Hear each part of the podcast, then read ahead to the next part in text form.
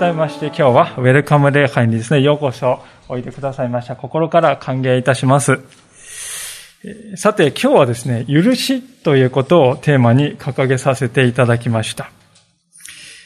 許しというのはですね、とても難しいなとこう感じる方も多いのではないかと思いますね。誰でも人生の中で一人や二人、あの人だけはどうしても許せないと、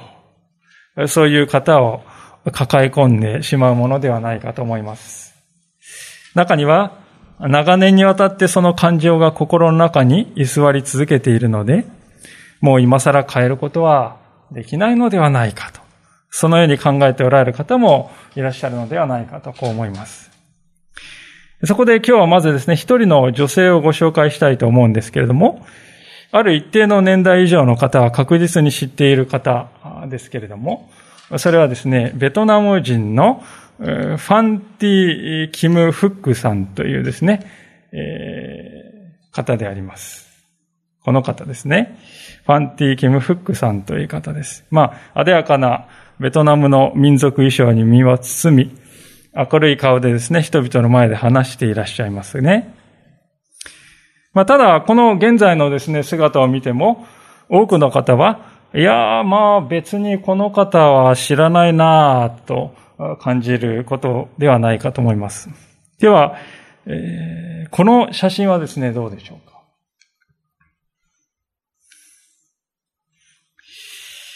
この写真はですね、見たことがあると感じた方は多いのではないかと思います。1970年代にですね、泥沼の戦争として知られたベトナム戦争の悲惨さというものを伝える文脈で、撮られた写真で、この歴史の教科書にも載っている、ことがあるわけですね。で、実はこの真ん中で泣き叫んでいる女の子こそ、先ほどお見せした赤い民族衣装を着たファンティ・キム・フックさんで、その人であります。1972年に彼女が9歳の時に住んでいた村に、北ベトナム軍の兵士がやってきて、村は占領されました。一家は近くの寺院に避難したそうですけれども、そこに北ベトナム軍が隠れていると勘違いされて、そして南ベトナム軍が誤爆したわけであります。ナパーム弾の炎で服は剥ぎ取られてしまい、背中や首や左腕に大やけどを負って、生死の境をさまよったそうですね。奇跡的に一命を取り留めるんですけれども、その後に皮膚の移植手術を受けるわけですが、なんと16回にも及ぶ。それでも、火傷の跡はむごたらしく残ってしまったということですね。これは大人になってからの姿、写真でありますけれども。しかし、思春期の彼女は、お分かりのように、他の友達のように短いですね、着物を着ることができずに、精神的に非常に大きな苦痛を負い、苦しい青春時代を送られたそうです。希望が持てない、将来に希望が持てない、ということで国外に脱出しようとしたことも3回ほどあったと言います。そして先ほどご覧いただきました、火傷を負った直後のあの写真もですね、以前はもう嫌で嫌で仕方がなかった、そうですよね。当然のことかと思いますが、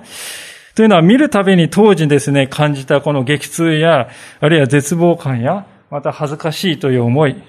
そして自分の子供時代が奪われてしまったという、そのことを思い出して悲しくなる。そうですね。なぜなの？そういう問いが尽きなかったということです。向こうの少女がなぜこんなやけどを負ってしまったのか。なぜあんな写真を撮られたのか。いっそのこと死んでいれば苦しまなかったのになどといつも考えていたと言います。それでも自分のような目にあった子供を助けたいという思いから、10年ほどしてホーチミンの医科大学に入ったそうですけれども、そこでですね、不運なことに地元政府の役人にですね、発見されてしまった、だそうですね。そして、お前はあの少女かということでですね、政府のプロパガンダの職に就きなさいとこう言われてしまう。写真を撮られてから10年も経っていましたけれども、そこで新たな悲劇がやってきたわけです。そしてあの写真の人、有名になればなるほど、私生活が失われて、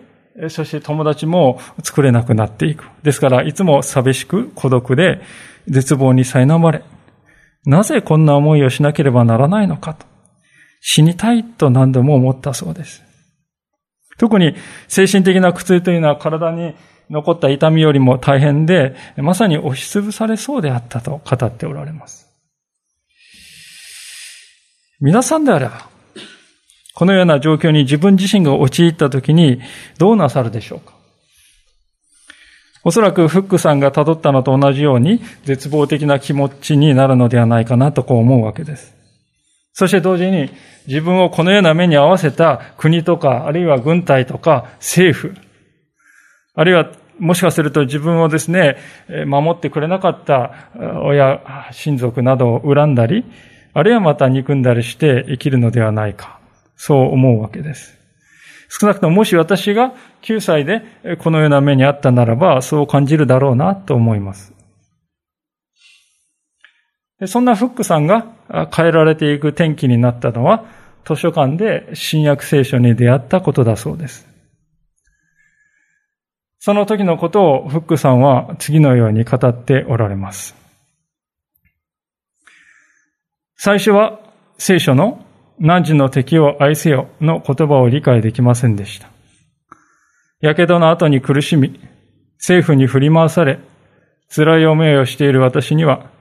敵を愛すなんてできないと思いました。でも副牧師をしていた親類に疑問をぶつけ、クリスチャンとして教会に通い、なぜ私がこんな目にと自問するのをやめるにつれ、心が救われていきました。私はこうして生きている。そう前向きに考えることで気持ちが軽くなっていきました。状況を変えることはできないし、考えすぎると苦痛ばかりが大きくなります。受け止めるにつれ、怒りや痛みは小さくなっていきました。私は許すことで乗り越え、癒されていきました。その境地に慣れてよかったと感謝しています。実に聖書と出会った時から今に至るまで40年。その時を経て最初にご紹介した、現在のフックさんの姿があるのであります。現在の彼女は自分と同じような苦しみにある人を励まそうとして積極的にですね、講演などに出かけて自分の体験を話しておられます。その時の姿がですね、このような状況ですね。そして、この写真をですね、撮影したカメラマンとも、今では本当に豊かな、この右の方ですけれども、豊かな交流が与えられているのだそうであります。最初の火傷から50年を経て、彼女はこのような人に変えられていきました。自分にあのような集中した人々を許す。実に骨の折れる営みを通して、彼女は現在得ているような平安の境地というものに至ることができたのであります。そのようなわけでフックさんが変えられていくきっかけになったのは聖書でありました。敵を愛し、許しなさいという教えであります。今日皆さんとご一緒に開いておりますこの聖書の箇所にもまさにそのような許しについての教えがはっきりと記されておりますね。もう一度読んでみたいと思うのですけれども、マタイの18章の21節から22節の言葉です。お読みいたします。その時ペテロが身元に来ていった。主よ、兄弟が私に対して罪を犯した場合、何回許すべきでしょうか？7回まででしょうか？イエスは言われた。私は7回までとは言いません。7回を70倍するまでです。日本には仏の顔も三度までというですね、ことわざがありますよね。慈悲深い仏様でも三度までは許すけれどもと。それは一つの例え話ですけれども。ですから場所は違いますけれども、イエス・キリストの一番弟子のペテロもですね、果たして自分は何回まで許せばいいのだろうかと考えたんですね。で、7回でしょうか。これは彼なりに考えた最大の回数だと思いますね。というのは、聖書の中で7という数はですね、完全数として知られております。ですから、最初ペテロは3回かな、5回っていうかな、さすがに7回って言っとけば大丈夫だろうとね、こう考えたんだと思うんですね。ところが、それに対するイエス・キリストの答えは信じがたいものですね。7回を70倍するまでと言うんです。これは 7×70 が490回。じゃあ490回ね、までかと、そういう意味ではないですね。完全数、元から完全数の7に、さらにその完全数を10倍した数をさらに掛け合わせるということはね、完全に完全をかけてるということですから、要するにですね、無限回ということですよね。回数の、ことではないということなんです。イエス・キリストは許すことに回数の制限を設けてはいけない。そもそも回数で指折り数えるようなものではないんだよとイエス様はおっしゃりたいわけでありますね。で、このようなことを言われますとですね、端的に言ってこれはですね、私たちにとっては途方もなく高い理想に感じられるんではないかと思います。そんなことできる人いるんですか？そう思うかもしれません。たった一度だけでも許せないのに、そんな7の70倍許すなんてできっこないよと、イエス・キリストの言っていることが現実からかけ離れた空想話をしているようなね、遠い世界の話に感じられるわけであります。ただここで注意したいことは、これはですね、罪とか悪というものに目をつぶりなさいとこう言っているわけではないということですね。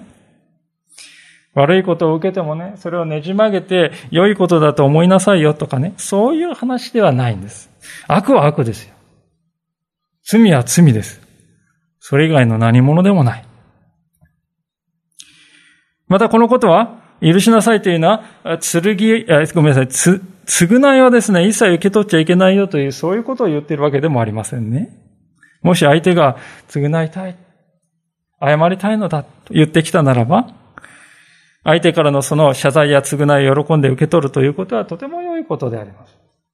それは確かな和解を生むですね、原動力になることだと思いますね。では、このイエス様のですね、真意というのはどこにあるんでしょうか。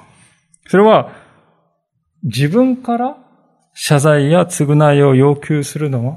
それは違うということなんですね。私たちを虐げてきたり、あるいは辛い目に遭わせた人、そのような人、中にはですね、全然反省の色がない。あるいは反対にですね、いや、自分は何も悪くないんだって自己正当化するような人さえもいるかもしれません。あるいはまた、何かね、こういうことしたよねって言ってもですね、すぐ逃げてしまってね、自分のしたことに向き合おうとしない、そういう人もいますよね。フックさんをですね、利用した政府の人たちなんてのはまさにその典型かもしれません。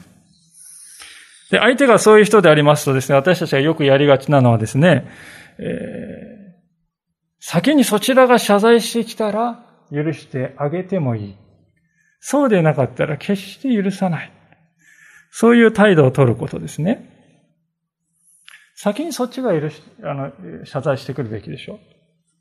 そういう態度を取る。イエス様がですね、ここでペテロに対して語られているのは、そのような態度をあなたの隣人たちにしてはいけないよ、という諭しですね。そして理想的には相手が謝罪し、償いをしてくる、その前にあなたの方から相手を許してあげてみなさい。それがイエス様がここで語っておられることの真意だということですね。なぜイエス・キリストはこんなことを言われたんでしょうか。できもしない不可能なですね、無理難題をですね、私たちに語って、できないでしょとね、失望させるためなんでしょうか。いや、そうではないと思うんですね。聖書を私たちが読んでいくときにとても大事な原則がありますけれども、それはですね、イエス様はいつもですね、私たちにとって最善のことを考えていてくださるということです。イエス様という方はですね、誰よりも私たちの心の内側の必要にですね、気づいておられるのであります。その観点に立ってイエス様はですね、私たちに語りかけるんであります。では、なぜイエス様は私たちにとって許すということが必要だよというふうにお考えになったのかということですね。それは大きく分けて2つのことが挙げられると思うんですけれども、1つはですね、許さないということは、その許さないでいる本人に負の影響を与えるからであります。どういう負の影響かというと、まず第一にね、これは怒りですね。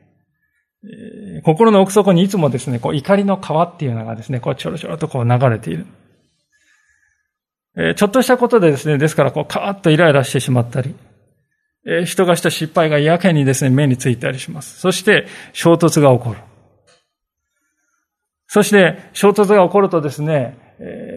怒りがですね、心の中にいつもあるですね、自分自身を見て、なんで自分はこうなんだろうかと、自己嫌悪をする。あるいは自分は本当はね、愛を示したいのに、なんで自分は愛せないんだろうかと、愕然としたりする。で、そういうですね、繰り返しをこうしていきますとですね、だんだんですね、自分に対する肯定的な自己肯定感もですね、こう下がっていきますね。憎しみや怒りにとらわれている自分はなんと小さく醜い存在だろうかと。いつもなんとなくこう感じているわけですからね。自己肯定感が上がらなくなるわけです。ある意味当然の結果でありますね。で、その結果ですね、不安感やこのうつうつとした気持ちがこう多く現れてくるようになり、その状況が長く長く続いていきますと、死んでしまいたい。そんな感情さえ出てくる。まさにフックさんがそうだったようにであります。許さない、許せない人というのはですね、また問題の原因というものをいつも自分の中にではなく、他の人や、あるいは環境の中に見出そうとする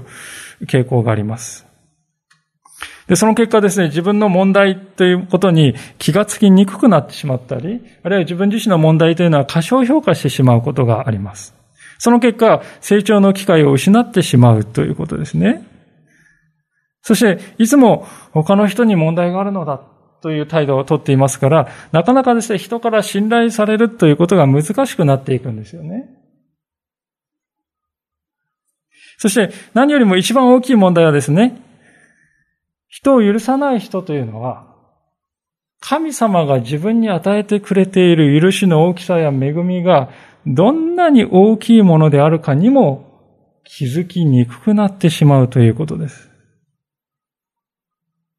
自分がどれだけ神様から許されているのかっていうね、それがね、なかなか気づきにくくなるんですね。というのはですね、自分が許していない、許せていないわけですからね。そもそもそんな許しね、できる人なんているのか？許すってどういうことなんだ？実感が湧かないわけですね。で、その結果ですね、せっかく信仰を持って神様を信じても、なかなかこの、愛されている、救われているというですね、喜びが湧いてこないということになってしまうわけです。このようにですね、許さないでいるということは、その本人に何よりもですね、本当に大きな負の影響をもたらすのですね。さあ、第二、許しが必要な第二の理由はですね、その人の周りの人に負の影響を与えるからですね。フックさんによりますと、ベトナム戦争をですね、経験したアメリカの退役軍人たちは未だにですね、当時のことを思い出して、自分がしたですね、ことに良心の呵責を感じて、苦しんでいる人が多いということですね。PTSD になったりですね。私たちが許さないでいるということは、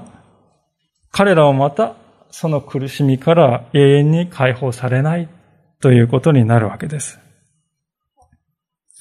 ですから許さないということは、その当人だけでなく、許されない人に対しても二重の意味で被害を生むことにもなる。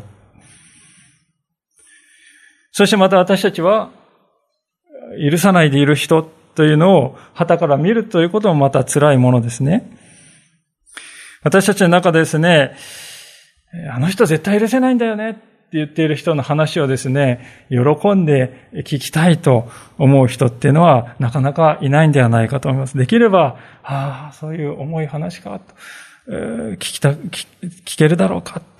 と、力があるだろうかと、そういう感情になりますね。まあそういうわけで、許さないことで発せられる憎しみや怒りの感情を心の中に秘めている人はですね、そういうふうに周りの人にもこの負のオーラを放ってしまうことになります。まあそのようなわけでですね、許さないでいるということは何よりも私たち自身に、そして周囲の、私たちの親しい周囲の人たちに多大なこの負の影響を与えていくのだということですね。で、そういうことをイエス様はですね、知っておりますので、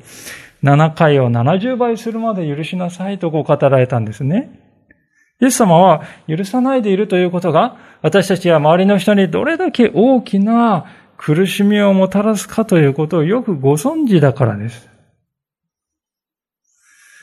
イエス様は私たちのことを思うがゆえに、私たちが心の平安、また幸福感を持って生きてほしいという願いから7を70倍するまで許しなさいとこう語っておられる。7を70回ね、許したらあなたはね、徳を積んでグレードアップできますよとかそういう話じゃないです。それは何よりもあなた方にとって必要なことなんだ。すべて私たちのためにイエス・キリストは語られたということですね。さあ、まあそういうわけでですね、では私たちは一体どうしたら許すことができるのでしょうか。イエス様がですね、できもしない無理難題を私たちにですね、押し付けてくる。そうではないよとこう言いましたけれども、じゃあ、私たちはどうしたらいいんでしょうか。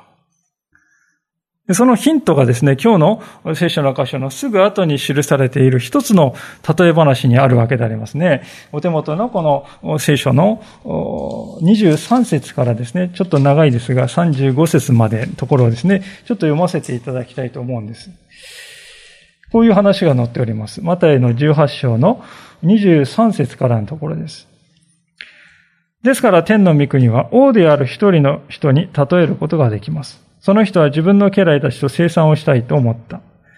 生産が始まるとまず1万タラントの負債のある者が王のところに連れてこられた。彼は返済することができなかったので、その主君は彼に自分自身も妻子も持っているものもすべて売って返済するように命じた。それで家来はひれ伏して主君を拝し、もう少し待ってください。そうすればすべてお返ししますと言った。家来の主君は、かわいそうに思って彼を許し、負債を免除してやった。ところがその家来が出ていくと自分に100デナリの借りがある仲間の一人に出会った。彼はその人を捕まえて首を絞め、借金を返せと言った。彼の仲間はひれ伏して、もう少し待ってください。そうすればお返ししますと嘆願した。しかし、彼は承知せず、その人を引いていって、負債を返すまで牢に放り込んだ。彼の仲間たちは事の成り行きを見て非常に心を痛め、行って一部始終を主君に話した。そこで主君は彼を呼びつけていった。悪い家来だ。お前が私に懇願したから私はお前の負債をすべて免除してやったのだ。私がお前を憐れんでやったように、お前も自分の仲間を憐れんでやるべきではなかったのか。こうして主君は怒って、負債をすべて返すまで彼をごくりたちに引き渡した。あなた方もそれぞれ自分の兄弟を心から許さないなら、私の天の父もあなた方にこのようになさるのです。まあ、今お読みした箇所はですね、この最後の35節がですね、なんかこう、非常に重く私たちの心に響くものですから、どうしてもね、ここに引っ張られてしまって、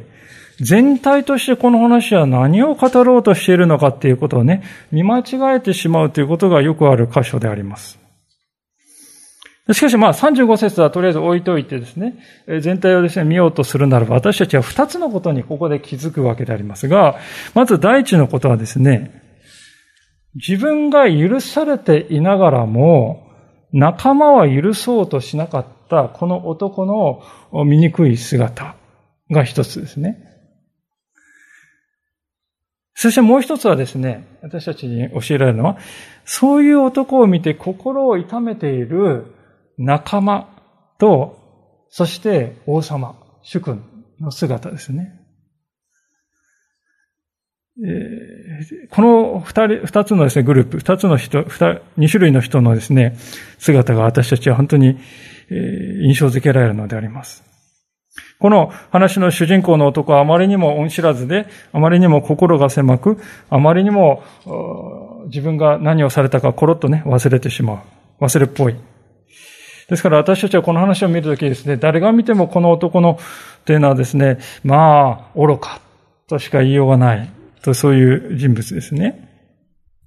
おそらくこの男性にですね、同情するという人は一人もいないのではないかと思う。で、なぜイエス・キリストはこういう男をですね、あえて話のね、例え話の中に登場させたかと言いますとね、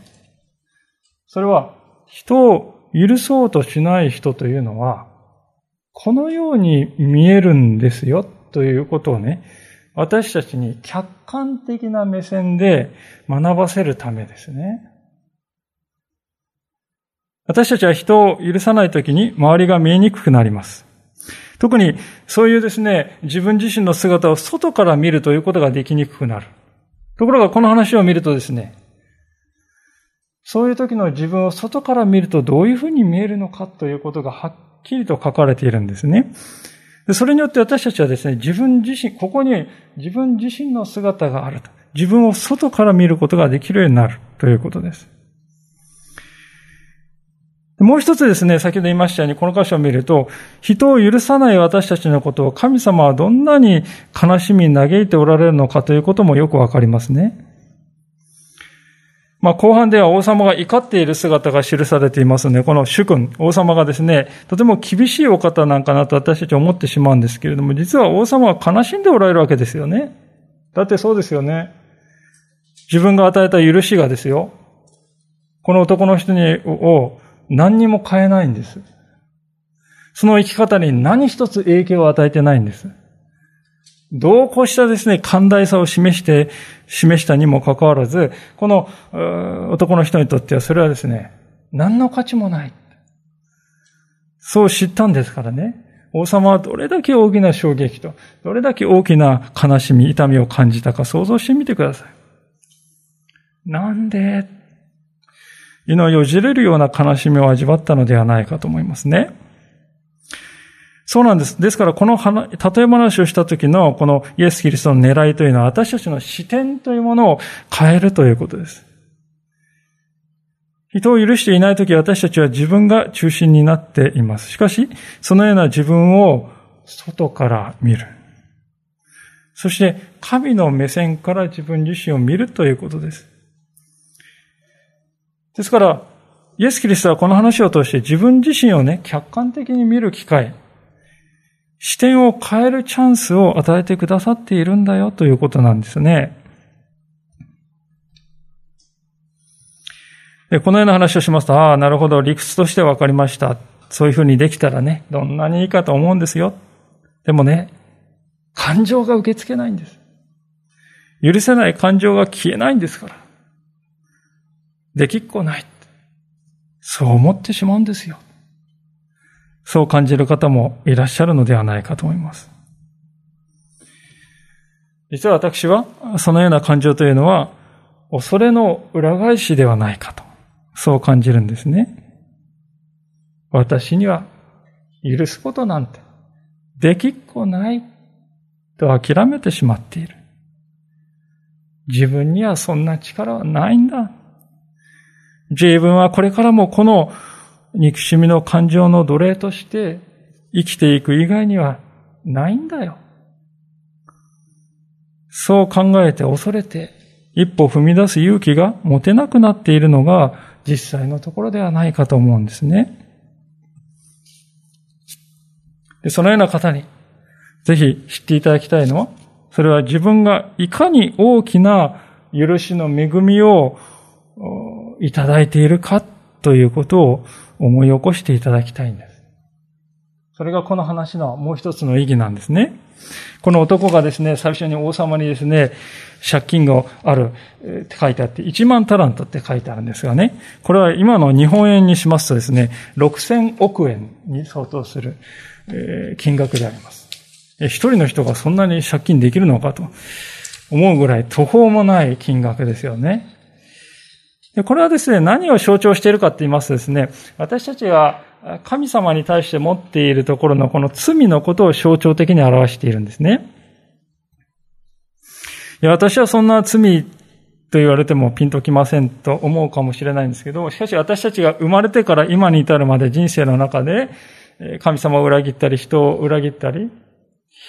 あるいはまた神様の願われること、あるいは人が私たちに期待し、願っていることから離れて、外れて生きてきた、その全てを積み重ねていくのならば、私たちはとてもとても数えることはできない。もう思い出すこともできない。ですからこの例えはですね、ある意味ではまとえているものだということですね。で、神様はですね、そのような、この借金を棒引きしてくださったということは、そういう膨大な負債の一切合切を免除してくださった。ね。少しだけ残しとこうっていうんじゃなくて、ただの一切も一円のですね、負債も残さずに完璧にですね、最後の一滴に至るまで許し尽くしてくださったと。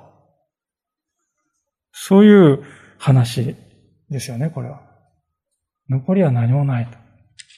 教会に行くとですね、十字架が必ず掲げられているわけなんですけれども、この十字架というのこそ、まさにそういう神の許しと愛の印なんですね。私たちはですね、この話を見てですね、しばしばこの見落としてしまうんですけれども、王様はですね、この男のせいで膨大な損害を被ってますよね。6000億円を帳消しにしてあげたんですからね。途方もない大損害じゃないでしょうか。これは何を象徴しているかというと、イエス・キリストが十字架の上で私たちのために命を捨ててくださった、その犠牲のね、その払った犠牲の大きさというものをですね、象徴的に表しているわけです。神様は私たちを救うためにそれだけの犠牲を払われたんだ。それはどういうことかというと、私たちはね、それだけする価値があると。それだけして救う価値があるんだとね、神様は考えているっていうことです。つまり神様は、あなたの人生を私のもとに勝ち取るために、私はそこまで犠牲を払う覚悟がある。そして覚悟だけじゃなくて、実際にそれを払ったんだと。それが十字架というものの意味なんですね。ああ、そこまで許されているのか、そこまで愛されているのかということを私たちはですね、こう真正面から受け取って、そしてそれを自分のものとしていく。ね、一朝一夕ではいかないと思いますけれども、徐々に徐々にそれをですね、本当にこう味わって自分のものとしていくときにね、私たちの心には何が生まれるかというと、勇気が生まれていくんです。今までは、もう許せっこないよ。そう思っていたけれども、それが変わって、もしかしたら私も許せるかもしれない。だって私も許されたものなんだから。今や許されるということがどういうことなのかを少し知り始めたんだから。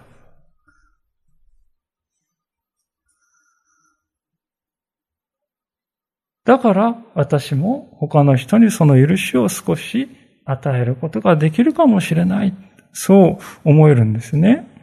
ですから、言い換えるとですね、こうも言えると思うんですね。自分が許されていることを知れば知るほど、私たちの中には許す力が与えられていくということです。逆に言うとですね、こうも言えると思うんですね。私たちが人を許せないのは、自分がいかに多く許されているかということをまだ知らないからなんだ。キリストが私たちに与えてくださった許しとその愛を私たちが受け取っていくときに、私たちのうちには許す勇気というものが少しずつ与えられていくということなんですね。さあ、そういうわけで私たちは今日この許すということについてご一緒に学んできたわけでありますけれども、実際に許しということに進もうとするときに私たちには注意すべきことがいくつかありますね。最後にそのことに触れて今日の話を閉じていきたいと思うんですけれども、まず第一のことはですね、許しは何よりもその被害を受けたその人のためのものであるということです。許しはですね、何よりも被害を受けたその人のためのものであるということですよね。私たちはですね、許しというものをですね、どういうふうに言うかっていうとですね、許してあげるって言いますよね。許してあげるってそういう言い方をするんです。ね。例えばこの今日の21節ね、今日の21節、ペテロはですね、まさにこういう発想だ、そういう発想なわけですよね。何回許すべきですか？ 7 回ですか？ね、そういうふうに尋ねるわけですが、彼はね、許しをあげるものだと考えているわけです。ですから、あげるものである以上はね、無限にあげるわけにいかないわけです。ですからね、あげられる限度っていうのはどこなんでしょうかって、そういうふうに考えるんです。これ自然ですよね。無限にあげられるわけないんだからね、もうあげる許し、あげられる許しっていうのはね、あれ一定量しかないんだから、それはどこまでなんだっていう発想になるわけですね。私たちはそういうふうに許しをあげるものだっていうふうに考えるんですけれども、いや、そうではないんだと。許しっていうのはですね、それが私たちにとって必要だからするんだということで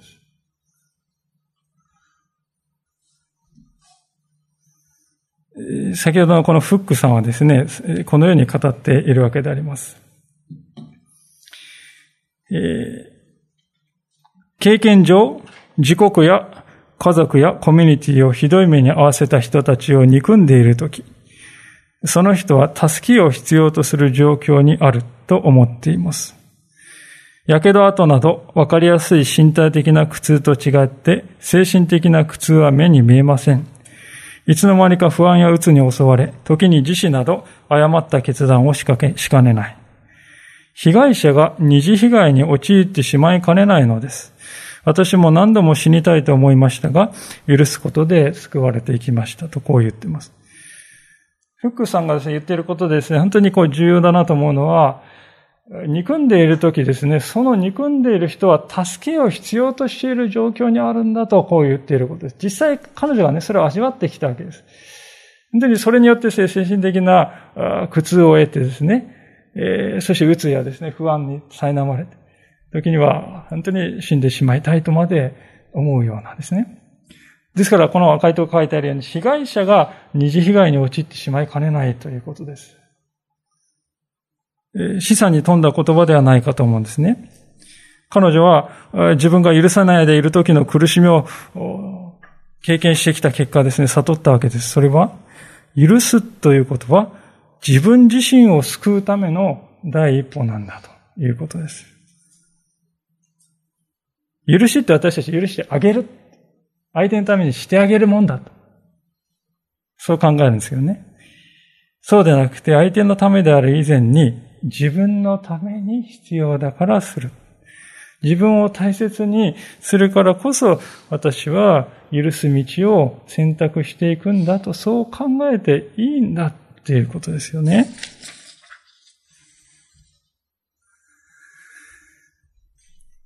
さあ、許しということを実際にしようとするときにもう一つ注意すべきことはですね、それは許すということには時間がかかる。けれどもそれはあくまで私たち自身の内側から湧き上がる、内側から生まれたものでなくてはならないということですね。フックさんまた次のようにも語っておられます。そもそも許す心を持つかどうかは被害者が決めることです。傷ついている状況で前に進むことなんてできないでしょう。許す気持ちは一晩で生まれたりはしません。簡単ではない。私自身、非常に時間がかかりました。このように許しというのは一朝一夕で生まれるものではありません。しかしながら同時に許しというものは自分には許すということが必要なんだなと受け止めて一歩踏み出すというところからしか生まれないものでもありますね。そしてその一歩はですね、なぜなんだということを問い続けることから自由にされることによって始められるものでもあるということです。フックさんの許しの第一歩もそこから始まったと彼女は言っておりました。なぜ私がこんな目に遭ったのか。そのように自問し続ける。なぜと問い続けることをやめるにつれて心が救われていったと彼女は語ります。それは、なぜということを問い続けるということはですね、過去を問い続けるということだからです。当たり前のことですけど、私たちは過去を作り変える、取り変えるということは決してできません。ですから私たちはなぜなんだということを問い続ける限りですよ。私たちはその過去の奴隷になってしまうということです。そのようにして生きていくしかないということです。しかし未来は変えることはできます。そして聖書はまさにそのような未来というのは私たちに約束してくれているのだということを覚えたいのであります。一箇所聖書の言葉をご紹介したいんですけれども、ローマ人への手紙の8章の28節というところにこのような言葉があります。この箇所はですね、皆さんでご一緒に声に出して読んでみたいなと思うんですね。前に映し出されていますが、ローマの8章の28節という言葉であります。3回。神を愛する人たち、すなわち神のご計画に従って召された人たちのためには、すべてのことが共に働いて益となることを私たちは知っています。ありがとうございます。すべてのことが共に働いて益となるということを私たちは知っていると、いにしえの信仰者のパウロという人は語りました。フックさんはですね、この聖書の約束を確かに実感しておられると思います。それはですね、次のように彼女が語ってもいるからであります。ちょっとご紹介しますけれども、彼女はこういうふうに語っております。94年に長男を出産し、先ほどあったですね、赤ちゃんを抱いている写真ですよね。94年に長男を出産し、彼を抱きながら、あの少女のような、自分ですけども、あの少女のような思いをさせられない。この子だけでなく世界中の子供たちを守らなければと思うにつれ、この写真は私への力強い贈り物のように思えてきました。この写真を平和のために用い、もう戦争はたくさんだと人々に知らしめ、子供たちに人生を捧げようと。戦争や紛争で傷ついた子供たちを助ける財団を立ち上げ、中東、アフリカなどを回り、図書館や医療施設の建設も進め、経験を共有してきました。今は、子供たちが戦争で苦しむ歴史の瞬間を写真で記録してくれたことに感謝しています。私はこの一人の人間がですね、自分自身の悲しみと憎しみの経験を、それをもたらした、まさにそのものをですね、贈り物と呼ぶ。そしてまたそのことに感謝する。そこまで言い得るように変えられるということにですね、深い感銘を覚えるものです。そしてそのような力を与えてくれるイエス・キリストの十字架のこの許しに感謝いたします。いかがでしょうか。許しへの道のりというのは一様ではありません。人によって全く違う道のりであると思います。でも私たちはみんなね、心の願いとしては、許しの境地というものに達してみたいな。本心ではそう思っているのではないでしょうか。神様は今日私たちに、それはできるよ。可能なんだよ。その道に一歩踏み出してみたら、そう願っておられるのではないかと、そう思います。